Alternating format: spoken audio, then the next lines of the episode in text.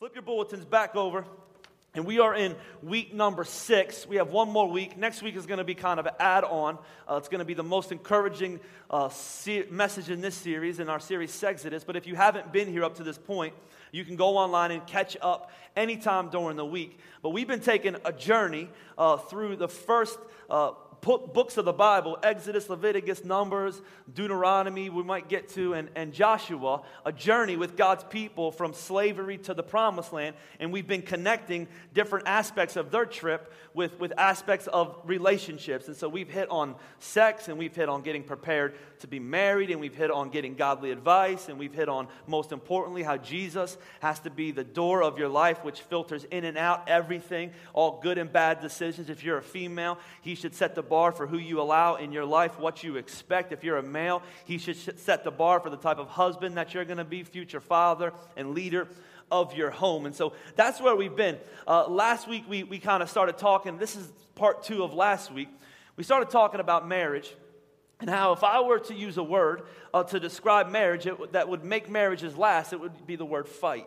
And not in a bad way, not like you're going to fight with your spouse, because many of you know that's, that's true. Can I get an amen on that at both campuses? You are going to fight with your spouse, but there's also going to be times when you're going to be called to fight for your spouse. And, and I think that in any marriage, there's going to come seasons in your marriage where you're going to be called to do that. So if you're going to be successful, you have to fight. You remember our key element or our key point was the battle is the Lord. You saw that last week. He said, You're at the promised land. The battle is mine. I'm promising you this land but you're going to have to go fight. And I told you that in many of our marriages that we need to understand the battle is the Lord's. The promises of the Bible are yes and amen, but we're going to have to, to fight. So I challenged you last week to fight. This is part number number 2 because the opposite of choosing to fight is deciding to wander. The, the opposite of choosing to fight is deciding to wander. So the title of today's message is Don't Wander. The opposite of fighting is wandering. Check out what happens if you have your Bibles. Turn to Exodus chapter 14 and check out what happens next. You, will you'll remember they come back and they say, There's giants in the land, that there's too much going on there, we can't go fight. And God basically uh, gets really mad at them because He's like, I've parted the Red Sea, I've taken you from Egypt, I sent a death angel, I've given you manna, I've got you to the promised land, I've told you with my mouth that the battle is mine, I'm giving it to you. All you got to do is go fight. And the Bible says they refuse to fight. In fact, they turn on each other. And so I want you to look at Exodus chapter 14, verse number 20. This is what the Bible says. It says, The Lord replied, I don't want you to remember this, this is very key. The Lord replied, He's talking back to Moses, essentially uh, for about the umpteenth time, if that's even a, a number. God gets mad at the, at the people and He goes, All right, I'm done with you. I'm done with you. I'm, I'm tired. I'm just going to get rid of you. Moses goes, Don't do it, God because Egypt is going to make fun of us if you kill everybody off. So please have mercy. And so, for about the millionth time, and this is the story of my life, I don't know if it's the story of your life, I'm sure God has had these decisions in his life when it's like, okay, enough is enough. It's time to get rid of Steve. And then God, the Bible says, his mercies are new every morning. And this is what the Bible says in Exodus chapter 14, verse number 20. The Lord replied, I have forgiven them as you have asked. I want you to remember that because if, if we talk about something today, and it's affecting you because you've already been to this place, I want you to remember that the Lord still forgives you. That the forgiveness of the Lord is, is still here. And so he says, before anything starts, I'm going to forgive them. But, but then he talks to them a little bit. He says, Nevertheless, as surely as I live, and as surely as the glory of the Lord fills the whole earth, not one of those who saw my glory and the signs I performed in Egypt and in the wilderness, but who disobeyed me and tested me ten times, not one of them will ever see the land I promised an oath to their ancestors.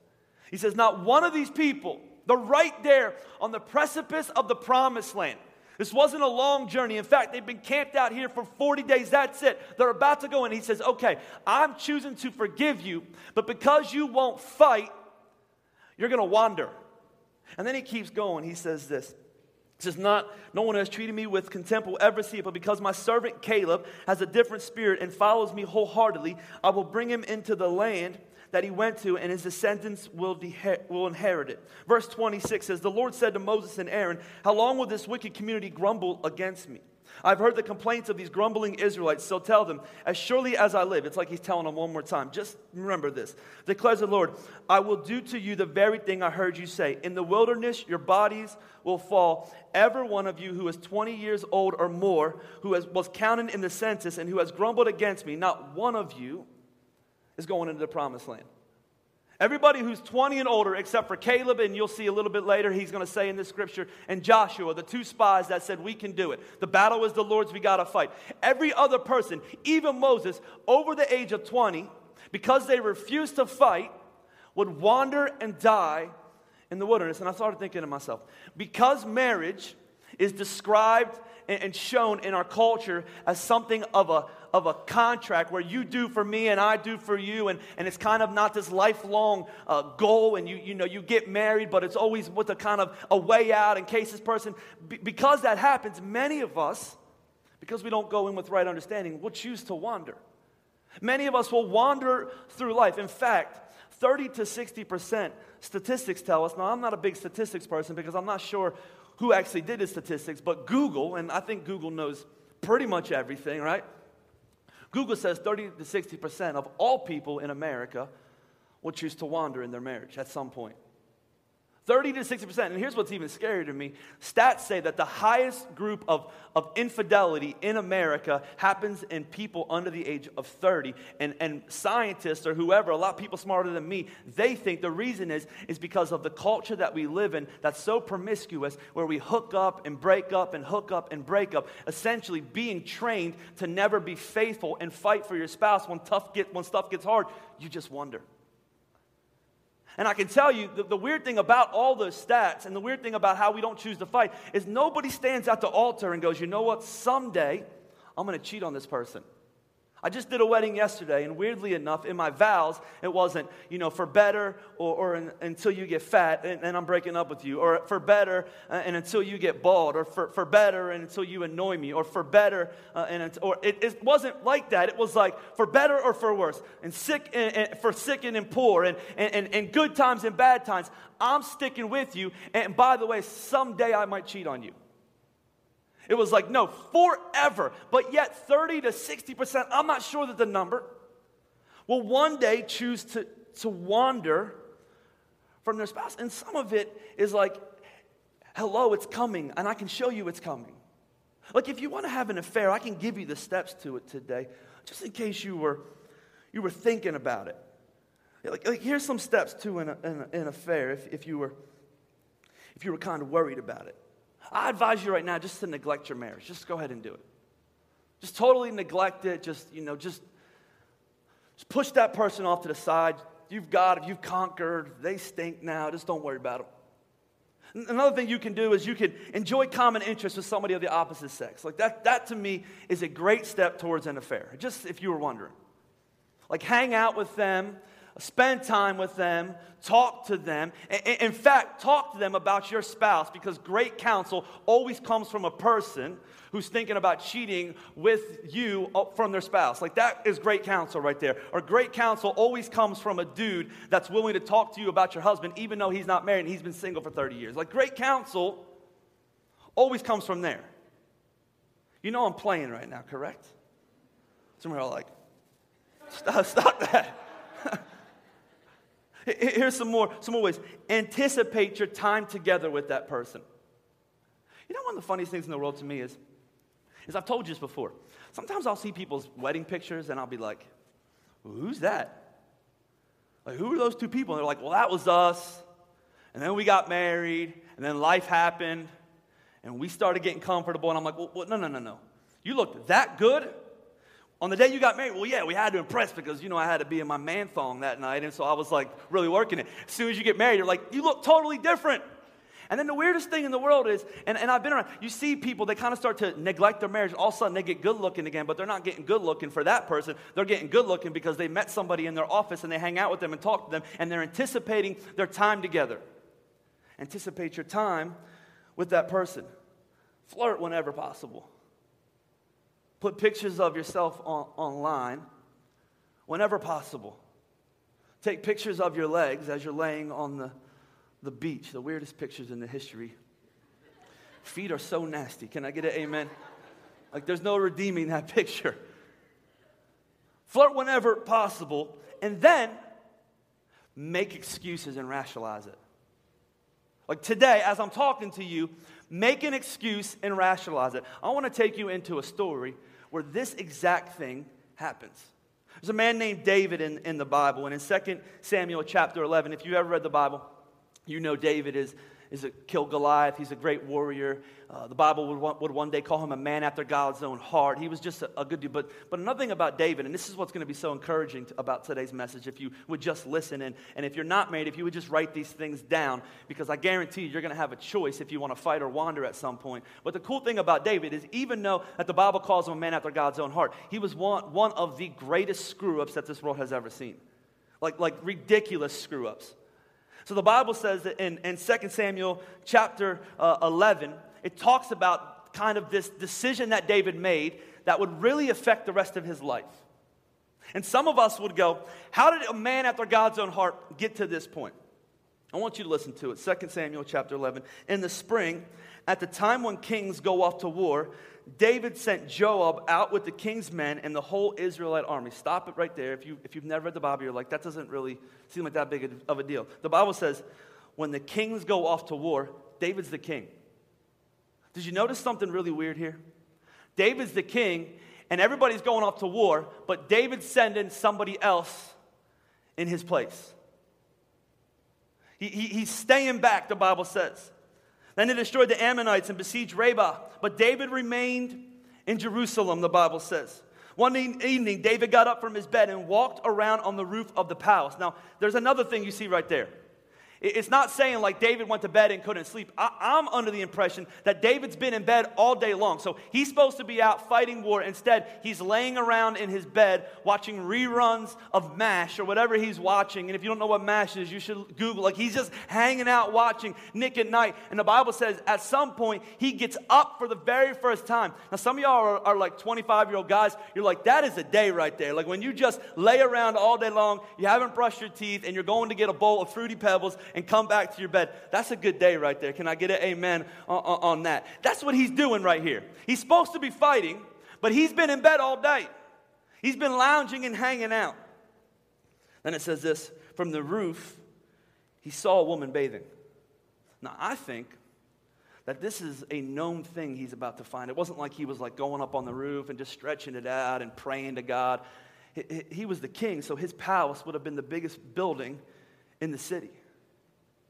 I don't think this was the first time that, that he saw this. I think that he knew that this was going on. So he goes up on this roof after he's been laying in bed all day, supposed to be off to war. And the Bible says he sees a woman with his eyes bathing. He sees a woman naked. This is what the Bible says as we go. To the woman, she was very beautiful. And David sent someone to find out about her. The man said, She is Bathsheba, the daughter of Eliam, the wife of Uriah the Hittite. Stop right there. David's playing dumb right here. Because Uriah is one of his best friends. He's seen this woman before. It's not like he's like, hey, who's that woman in the bath? Her name's Bathsheba, which is ironic to me, by the way. Hey, what's she doing? Is she married? You know she's married, bro, because Uriah is out fighting for you right now. You've seen her a million times. You know when she bathes. You've been sleeping in bed all day. You've been lazy. You're supposed to be in war. Instead, you're at this point in your life, and it's not a shock because you have allowed it to come into your life. It keeps going. And David sent messengers to get her. She came to him, and because he's the king and he does whatever he wants, the Bible says he sleeps with her. He sleeps with her. Then she went back home. The woman conceived and sent word to David, saying, I'm pregnant. My dad used to always tell me when I was about 11, 12 years old, he would say, I, I, I can't watch you all the time, but I just want you to know that your sins always find you out. I think it was a spiritual, like, throat punch to me, a threat with the Bible. We would go to, to Dorney Park when I was 13 years old, and I started stealing at the age of 13. I was evil. And I got caught, and I remember my mom was like crying about me getting caught stealing. I was crying because I got caught stealing. I was crying because they were calling my mom and dad over the loudspeaker at Dorney Park. Reverend Steve Dufresne. Liz, I was, that, I was more scared of my mom in that moment. And I was in the car, and I remember driving home to, to Boyertown from Dorney Park. I've never been back to Dorney Park since then. And I remember driving back, and, and my mom was crying and, you know, thinking I was going to be on America's Most Wanted, and I was going down to Sing Sing. My, my dad said, I'm fine. I told you your sins are going to find you out. Your sins always find you out. They always find you out. It always gets worse. There's always consequences. So some of you say, How did David get there? How did he get to this slippery slope? I think you see it there. He's supposed to be at war. He's in bed all day. He's married at this point. The Bible says his wife's name is Michal. She's the daughter of Saul. And the Bible talks about her and how much that she loves David and is committed to David. And he has a wife that loves him, but instead he's in bed neglecting her. He ends up on the roof and he sleeps with this woman. And the Bible says she conceives and he ends up killing Uriah off and trying to secretly marry this woman. Their baby ends up, um, end up dying. The legacy is, is, is made in his life. One of his sons ends up calling all sorts of chaos. One of his daughters, you'll keep reading the Bible, is raped by one of his sons. I mean, it's just an awful legacy that he allows to, to happen. So, how do you get to this point? You ever read scriptures in the Bible when, and you read them and you're like, why is that in there? In the book of Deuteronomy, one book over, there's a verse that says, If you build a new house, you must construct a guardrail around your roof to avoid culpability to yourself in the event someone should fall from it.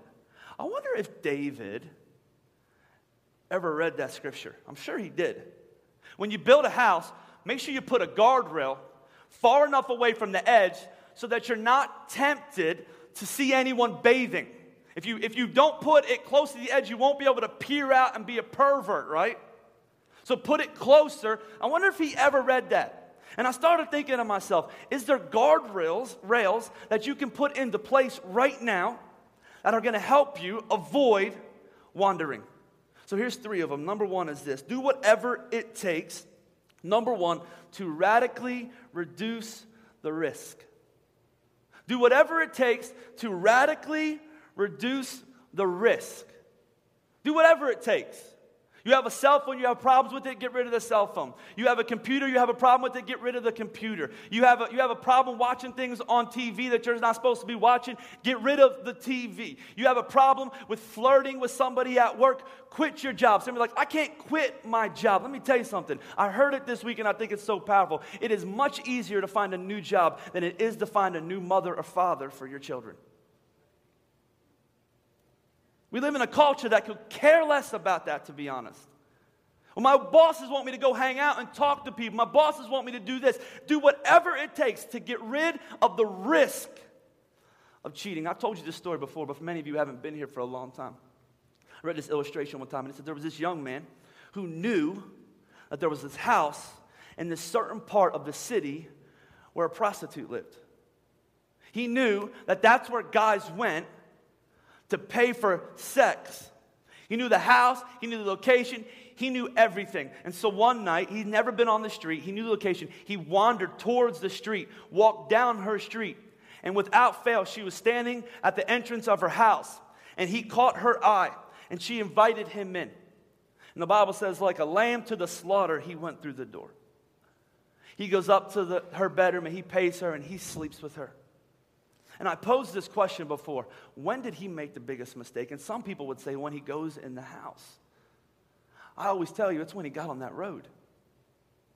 See, long before you walk into the house of, a, of an affair, you wander, you approach a road, and it's almost like, here it comes, get off the road, like get out of the way. Here's some warning signs. Here's the guardrails that you should, you should put into place. So, so here's just a couple that I would say that that would really help you, just really practically. Number one is this is if you're a married person, keep a growing relationship with Christ. Did you know this? This is, this is going to amaze some of you. You either grow closer to Jesus or you grow farther away from him. Did you know that? Jesus doesn't ask you to love him, he asks you to follow him. And following means that he's continuing to move as you continue to, to follow. To some of you, you know what I'm talking about because you were really close to Jesus, because you were doing what you were supposed to do. You were following him, and then you decided all of a sudden, you know what? I don't really know if you're right on that one, and you started walking the other way. And you know, maybe you haven't experienced it yet, you know how easy it is to walk away from Jesus. I have never, ever in my life met two people, married people, that had a growing relationship with Jesus that experienced this pain in their marriage.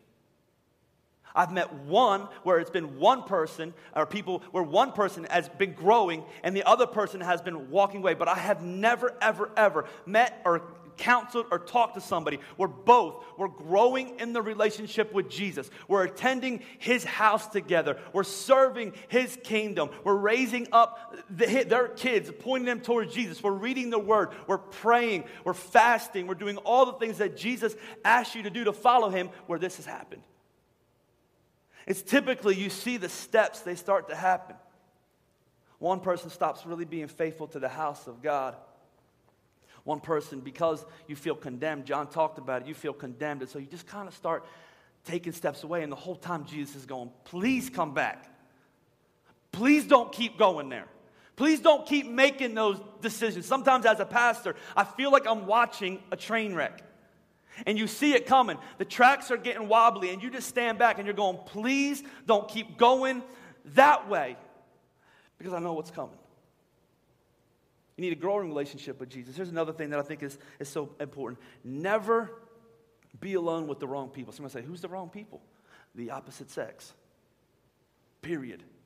Well, I work with this person. I got to go hang out with them and I got to talk to them and we got to be on the phone and we got to text and, and we just, that's just the way we work. Find a different job. Figure out something different. Some girls will say, Well, I just get along with guys, but let me tell you something, guys.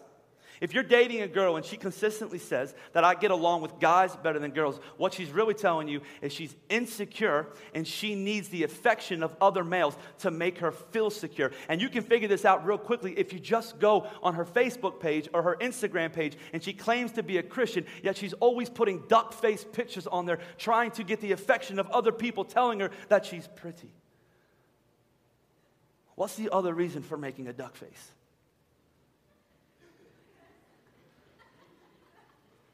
Come on. I mean, you got to write that down. What is the other reason for making a duck face? What does the duck say, right? Never hang out with the wrong person. In my marriage, we've made it a policy that we just don't. We just don't. We just, I'm not going to counsel a, a, single girl. I'm not going to talk to a married girl. I'm not going to talk about a husband. I always say, well, bring your husband in. Ah. My wife's not going to hang out with some other guy. We just we don't have that. If we're hanging out with somebody of the opposite sex, we're hanging out together with them. Truthfully, my wife is the only girl that I do like. I don't even like the female the female sex that much. Can I get an amen, guys? We don't understand them. We don't understand you. I don't get you. I don't get the duck face. I'm just kidding. I like you. Here's another one I think is so important. Is never talk badly about your marriage with the wrong people. Ever. You can go to a counselor if you want, but truthfully, if the other person's not there, the counselor's not going to fix them anyways. Never talk badly about them. And here's the last one avoid all inappropriate places and situations. Avoid all inappropriate places, situations. I wish I could have told David this. The roof is where I really like to go on the roof at nighttime after I've slept all day and look at the stars. No, you don't, bro. Avoid all inappropriate places. Some of you are like, I really like to have a cold beer after a long day. And so I go to the bar, and there's nothing in the Bible that says that I shouldn't get drunk and, or, or I, like, I shouldn't drink, but I just shouldn't get drunk. So I just go there and I just like to hang out. But my, my spouse isn't there, yet there's a bunch of other drunk people there. Avoid all stupid places. Some girls are like, I'm married, but I like to dance. My husband don't like to dance. And I like to go dancing, so I go to a nightclub and I'm 35 years old, I'm that girl. Everybody else is 20. Like, what's his mom doing in here dancing? I just like to shake it. And shake it at your house with your, your husband. Shake it, shake it, shake it. Shake it like your mama. Won't break it. That was good. This summer, so I just say. Get rid of all risks. all risks. If you're a single person, you can start to get rid of all risks by protecting your eyes right now. Get rid of all risks. I watch movies, I know they have sex scenes in them, and I know that I'm going to be tempted to look at them. Don't watch them. Just don't watch them. I, I, I, have a, I have a computer, and, you know, I just, I just can't stop looking at porn. Get rid of your computer. I just have a heart. Like, get yourself, some of you are single, you're, you're preparing yourself to wander right now by the way that you act. And you're preparing yourself on the flip side to fight by the way that you fight right now. I'm not going to lust right now. Why? Because I am preparing myself to make my spouse the standard of beauty. Avoid all risk. Number two is this is if you're married, invest passionately in your current marriage. I mean, David's married. In fact, I read this week, there's only one time in the Bible that describes a woman's love for a man and names her, and that's Michal. She loved David. And here's David loofing around in the bed, just hanging out, sleeping when he should be toward not investing in his marriage. And I think it's so weird that what you do to get that person after you get married, you completely stop doing. Invest in your marriage. Don't take any shortcuts. I read a story this week about a husband and a wife, and you know before you date, you, you're not cheap at all. But as soon as you get married and, and you do all that stuff, you, husbands sometimes get cheap. They're like, You really need that face cream again? You really need that wrinkle cream, girl? Do you need the hairspray? Like before you're married, you're like, get whatever you want. Be as hot as you want to be. After you get married, after you're married, you're like, no, you look fine in those sweatpants, right? Don't do it. But and so you start, to kind of cut corners and not invest. And so this married couple pulled into this drive-in movie theater and they stopped about a block out, and the husband jumps out of the passenger seat, and the mar- the wife says, "What are you doing?" He said, "We're only paying for one person a night." He said, "So either you get in the trunk, or I get in the trunk." but one of us is getting in the trunk. He said, Since I'm in the passenger seat and the chair is already sit to my level, you get in the trunk. So his wife goes running around and gets in the trunk. They, they, they get in and they close the door and they pull into the, to the, to the movie and they pay for one and they get to their spot and he goes to let his wife out and he realized that his wife carried her purse into the, the trunk with her and she had the only key to the trunk in her purse. All of a sudden, he has to make a decision. Do I watch this movie that I paid for and just figure this out later? Or do I get my wife out? And so he decided I'm going to try to get my wife out. So he had to call uh, AAA to come get it. They had to crank open the trunk. By the time that they, they got her out, there was humiliation. She was angry because her, you know, her hair was all messed up. She was sweaty. And all this humiliation. And if he just would have invested into his marriage the way that he invested into his relationship, See, can I teach you something? What you invest in is what becomes important to you.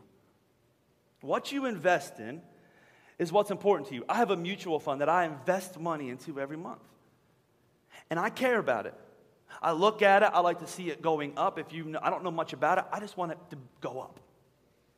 I want it to make money. So I'm looking. If you brought me your mutual fund thing and you said, look, look what, look what it's doing, I'm going, dude, I don't care. Why? Because my money's not in it.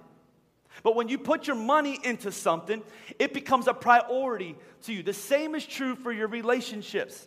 When you put an investment into your marriage, that marriage becomes important to you. And so you should be investing things like your time and, and your touch and your thought. And so instead of choosing to wander, just have an affair with your spouse. Seriously, cheat with your spouse. What I mean by that is if you're thinking about, if you're a woman, I'm gonna get my nails done and, and I'm gonna go to the gym and I'm gonna do all these things and I'm gonna do the things that I used to do and that, that before I got this, this bum and I'm gonna put this effort in and you're thinking about doing all these things because you're about to get an upgrade. Instead, have an affair with your husband. Send him a little text instead of sending that dude a little text with your duck face or your legs or whatever else you want to send him, telling him, I'm thinking about you, baby. I want to meet you at this hotel at this time. It's going to be awesome. Don't tell anybody. Leave the kids locked in a room somewhere. have an affair with your spouse. If you're a guy, have an affair with your wife. Start spending time with your wife. Talk. This is a big one. Talk with your wife. Pastor, you had me up to that right there.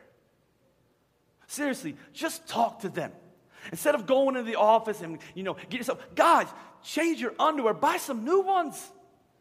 Fix your socks up. Dress nice. Do what you did to earn her respect and her, her attention when you were dating. Have an affair with your spouse. Begin to invest heavily into your marriage. What you invest in, I promise you, will come up, become a priority to you. Number three is this, and maybe the most important as I get ready to close, is visualize the destruction.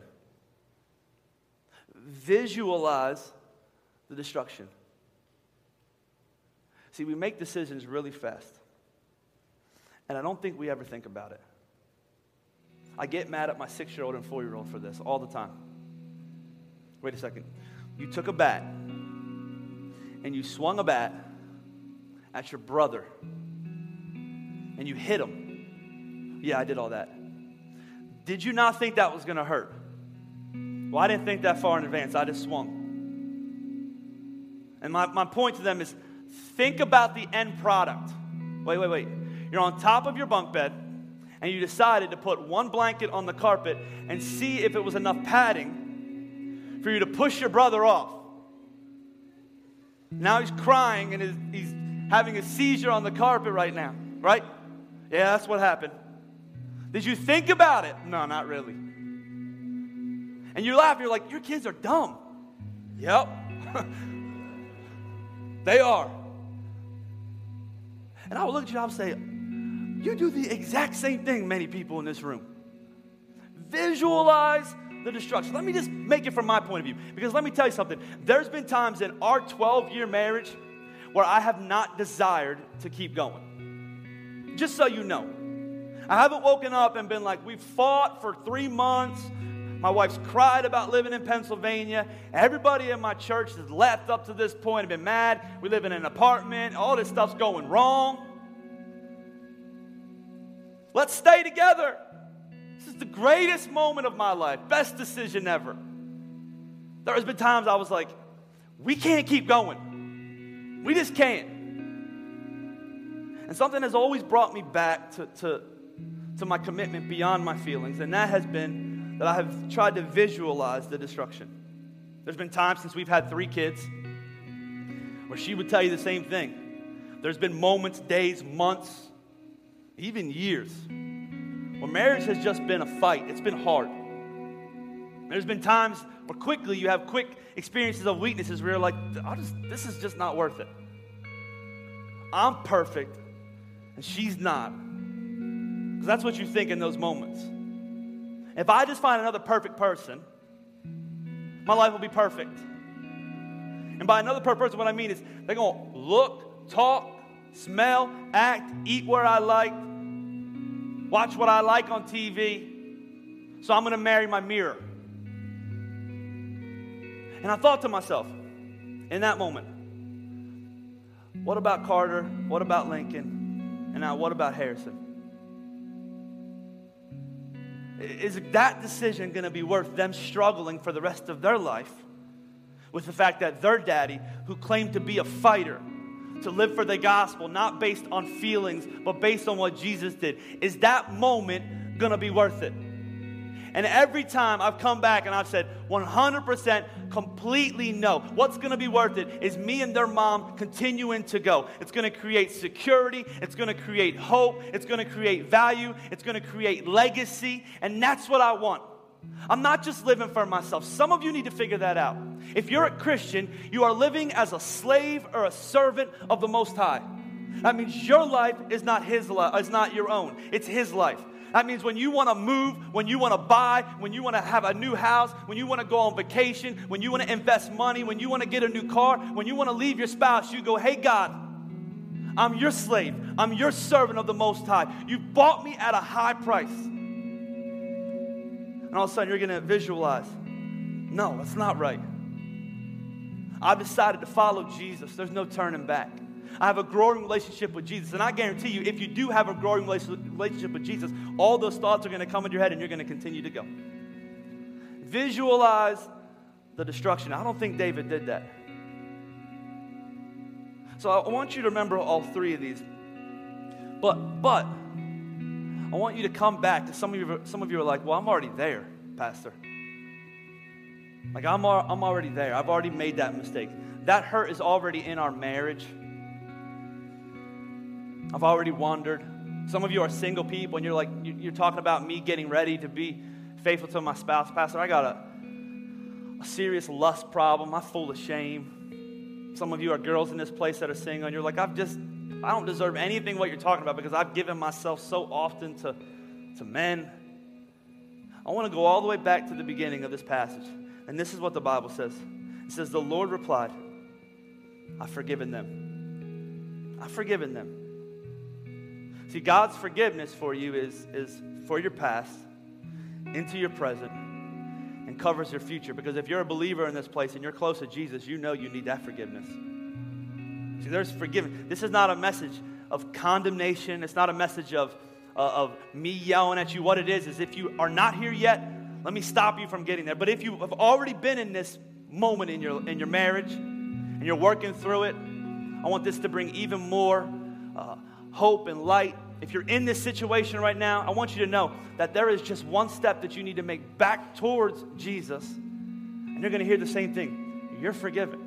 If you've if you've been in this place for a while and you're a single person and you've kind of walked away from God's plan for you, it seems to be the reason we did this sermon series is because we have so many single people in our church. And I think that the number one way that the devil gets people off course is relationships. It's just where I'm at.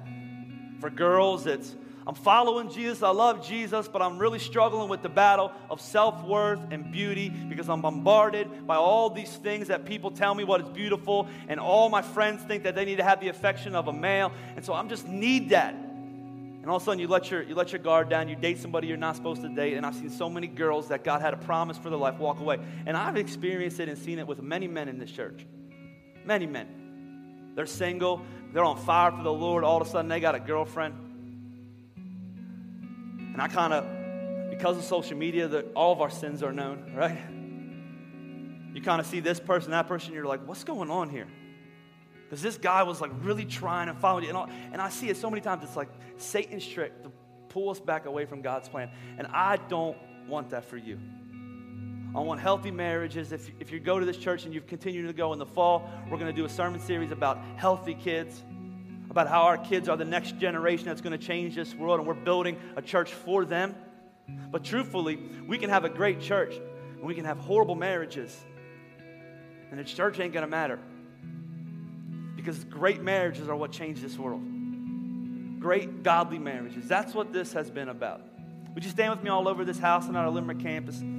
Would you bow your heads and would you close your eyes with me? And I want you to hear that, that again. If you're in this place and you're struggling, you're forgiven. You're forgiven when you cry out to the Lord Lord, save me, rescue me, redeem me. You're forgiven. The Bible says, as far as the east is from the west, that's how far that God forgives your sins. In other words, He forgets them. Not because He has to, but because He wants to. So, my, my plea to you today is don't justify where you're at. Maybe I said something, you're like, I don't, I don't agree with that. What I'm going to tell you is I'm only saying things that I've seen to be true over and over and over again. I've watched couples in my ministry walk away from God's plan for their lives. I've watched them wander from their marriages, and I desperately desire that doesn't continue to happen. That's what I want.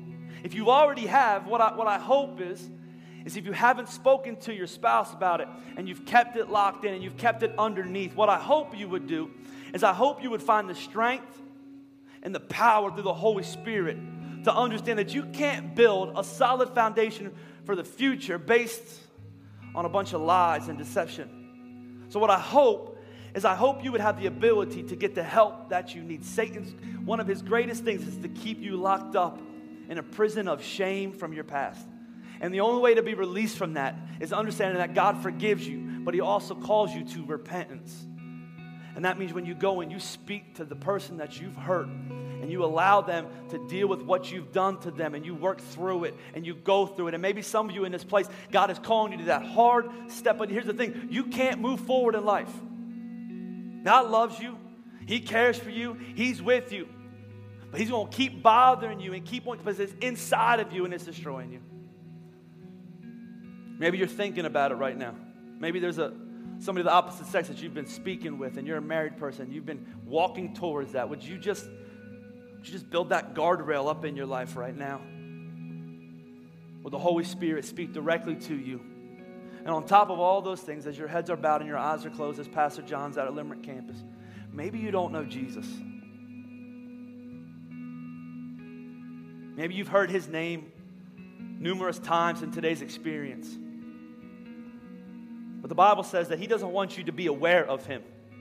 He wants you to be changed and transformed through his gospel, his cross, his burial, and his resurrection. And he doesn't ask you to come to a church and sit in a pew and listen to a preacher and be confirmed as a in some denomination in this country. He asks you to follow him. He asks you for everything. He'll take your past, no matter how bad it is. He'll pull you in regardless of your present situation. And he will be with you forever. But you got to give him your life right now.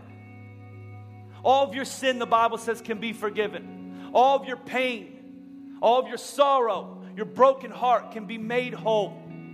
All of your pain can have purpose. All of your anger and your bitterness inside of you, which rages and controls you, He can help you overcome. But you have to follow Him.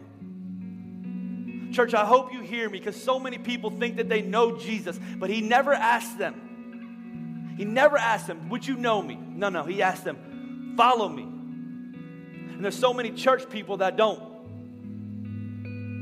You know you're not following Jesus because right now I'm talking to you about something and God is knocking at the door of your heart. And what you're doing, instead of letting it out, you're pushing it down deeper. Jesus saying, Let go of it. Let me be the Lord and the Savior of your life. Let my death, burial, and resurrection be the foundation through which the rest of your days are molded and formed. And what you need to do in this moment is you need to confess with your mouth and believe in your heart that Jesus is Lord. And you need to follow him the rest of your life, taking one step after the next. Not because you're going to be perfect, but because you want to become more like Jesus. He'll change your present, he'll secure your future, but you have to stop and give him your life right now.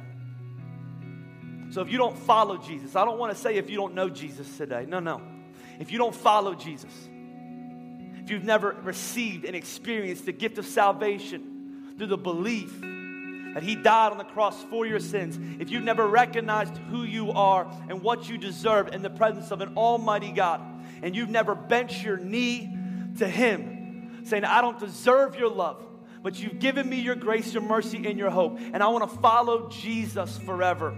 This is your moment right here. I'm going to follow Jesus. I'm going to receive him as my Lord and Savior. And I think he's going to change me from this moment. What I believe is he's going to do more in this moment than all the other moments and days of your life combined. Right now, right in this moment. He's knocking at the door of your heart. His mercy is new for you. His love has never run out or given up on you. You need to respond to him right now. So no one looking around you say, Pastor, that's me. I want to follow Jesus right here. I want to follow Jesus. I've been coming to church for a while, but I don't follow Jesus. This is my first time here, and I can feel Him knocking at the door of my heart. I want to follow Jesus. That you would just simply just place your hand up high and say, you know what, I'm going to follow Jesus in this moment. I'm going to follow Jesus in this moment. I see you right here at our Limerick campus. Just keep your hand up high so Pastor John can see you. If you're watching online right now, live or during the week right now, all you need to do is you're driving in your car, pull off to the side of the road, just begin to pray, Jesus, come into my life. If you're in your home and you're watching on the, the computer or your TV, just bow your knee right there in this moment. Jesus, be the Lord of my life. I'm going to follow Jesus right here. Is there anybody else in this room? Anybody else in our Limerick campus that would say, Pastor, that's me. I'm going to follow Jesus.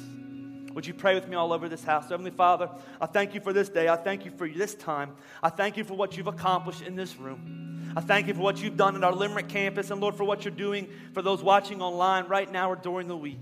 Jesus, your presence is evident. Your word is powerful. Lord, I thank you that it is an encouragement to us today, but it's also a guardrail for our lives where you're not trying to keep us from something, but you're trying to keep us away from things. You're not trying to make our life not fun, Lord, but you have an immeasurably more plan for us. And so, Lord, I thank you right now for what you're doing in marriages, for what you've done through this series, Lord. And I thank you for my friends that right now they're saying, This is my moment where I'm going to follow Jesus. I've run from him. I've allowed pain and, and shame to dictate and control and author my life. But Jesus, you are going to be the author of every step that I take. Jesus, I'm gonna not just gonna believe in you, but I'm gonna follow you. Every step of my life, I'm gonna walk by faith and not by sight. And I know that you have every moment preordained for me, Lord. I know you have a good plan and a purpose for me. And I thank you that right now, in this moment, you're doing more, you're accomplishing more, you're changing more than we could ever do all the other moments of our life, Lord. Lord, I thank you, Lord, that you can do much through a bended knee and a yielded heart. Lord, I thank you for your presence, Lord. Had you not been here today, no one experiences new life. Had you not been here today, our worship would be empty and void, Lord. Lord, your presence is here at both of our campuses. Your presence is going to continue to be here, Lord. And as we lift up your name, you're going to draw men and women to yourself. And so we thank you for that. Lord, we thank you that we have another Sunday. We pray for another Sunday where we can do this again, where we can open up these rooms and we can lift your name up, Lord, and we can open up your word and you to draw people to yourself. Jesus, we love you. We thank you for having your way. In your name, amen. Come on, church, let's clap together all over this house.